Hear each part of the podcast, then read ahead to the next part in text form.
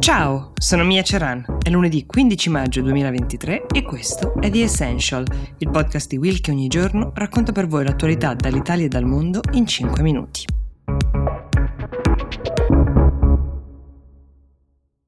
Apriamo questa settimana con il racconto della visita di Volodymyr Zelensky in Italia sabato scorso. Proviamo a interpretare una serie di segnali diplomatici che riguardano i suoi incontri con la premier Giorgia Meloni prima e con il Papa poi.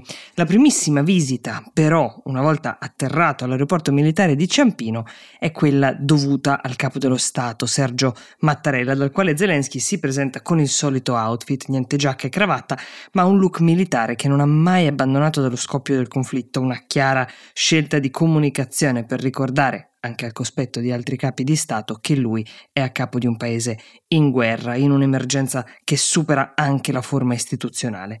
Dal Quirinale a Palazzo Chigi, mentre Roma era blindatissima con misure di sicurezza altissime, per incontrare Giorgia Meloni, dicevamo. Piccola nota politica: ad accogliere Zelensky a Ciampino c'era Antonio Tajani, vice premier e ministro degli esteri, anche l'uomo più importante in questo momento in Forza Italia dopo Silvio Berlusconi.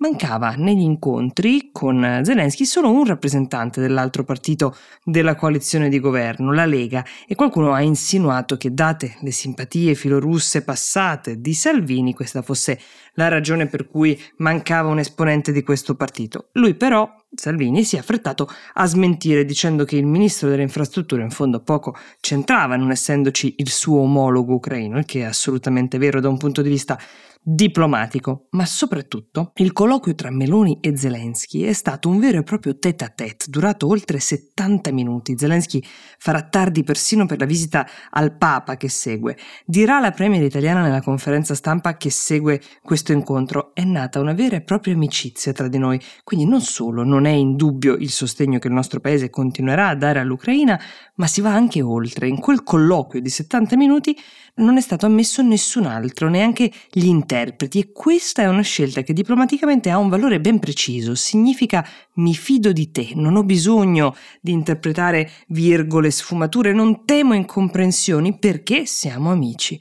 Qualcuno però fa notare che quando due leader si confrontano in una lingua neutra, in questo caso l'inglese, diversa dalla loro madrelingua, il rischio è che ci si spieghi meno bene. In fondo, per quanto bene entrambi possano parlare l'inglese, sicuramente è più complesso trasferire messaggi e dettagli con una lingua di cui non si conoscono eh, che qualche centinaio di parole.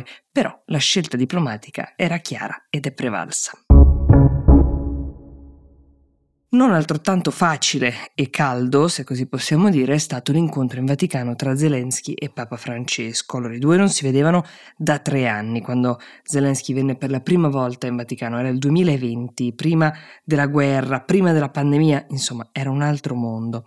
Il colloquio con i due seduti ai lati opposti di questa scrivania, sulla quale campeggiava un grande crocifisso, durerà quaranta minuti. E le prime dichiarazioni ufficiali della Santa Sede riporteranno, da, tramite il portavoce Matteo Bruni, che si è discusso della situazione umanitaria e politica dell'Ucraina eh, provocata dalla guerra in corso, aggiungendo poi che entrambi hanno convenuto sulla necessità di continuare gli sforzi umanitari a sostegno della popolazione. Che cosa significa questo? Proviamo a tradurlo: che i due sono d'accordo sugli aspetti umanitari, questa parola ritorna in entrambe le frasi, ma non sulla situazione politica, e quindi appare difficile che il Papa possa effettivamente andare in visita a Kiev. Era un'ipotesi di cui si era parlato nei mesi scorsi, Zelensky lo ha invitato più volte a farlo, ma il Papa lo ha ben chiarito: andrà a Kiev soltanto se potrà nello stesso viaggio andare anche a Mosca. E a proposito di questa disponibilità di dialogare con Putin, anzi di questa necessità di parlare con entrambe le parti in causa,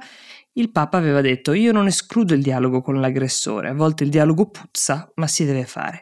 Zelensky però ribadirà poche ore dopo questo incontro che il suo paese non ha bisogno di mediatori, che l'unico piano di pace possibile è quello ucraino, che ovviamente prevede il ritiro delle truppe e la restituzione dei territori occupati.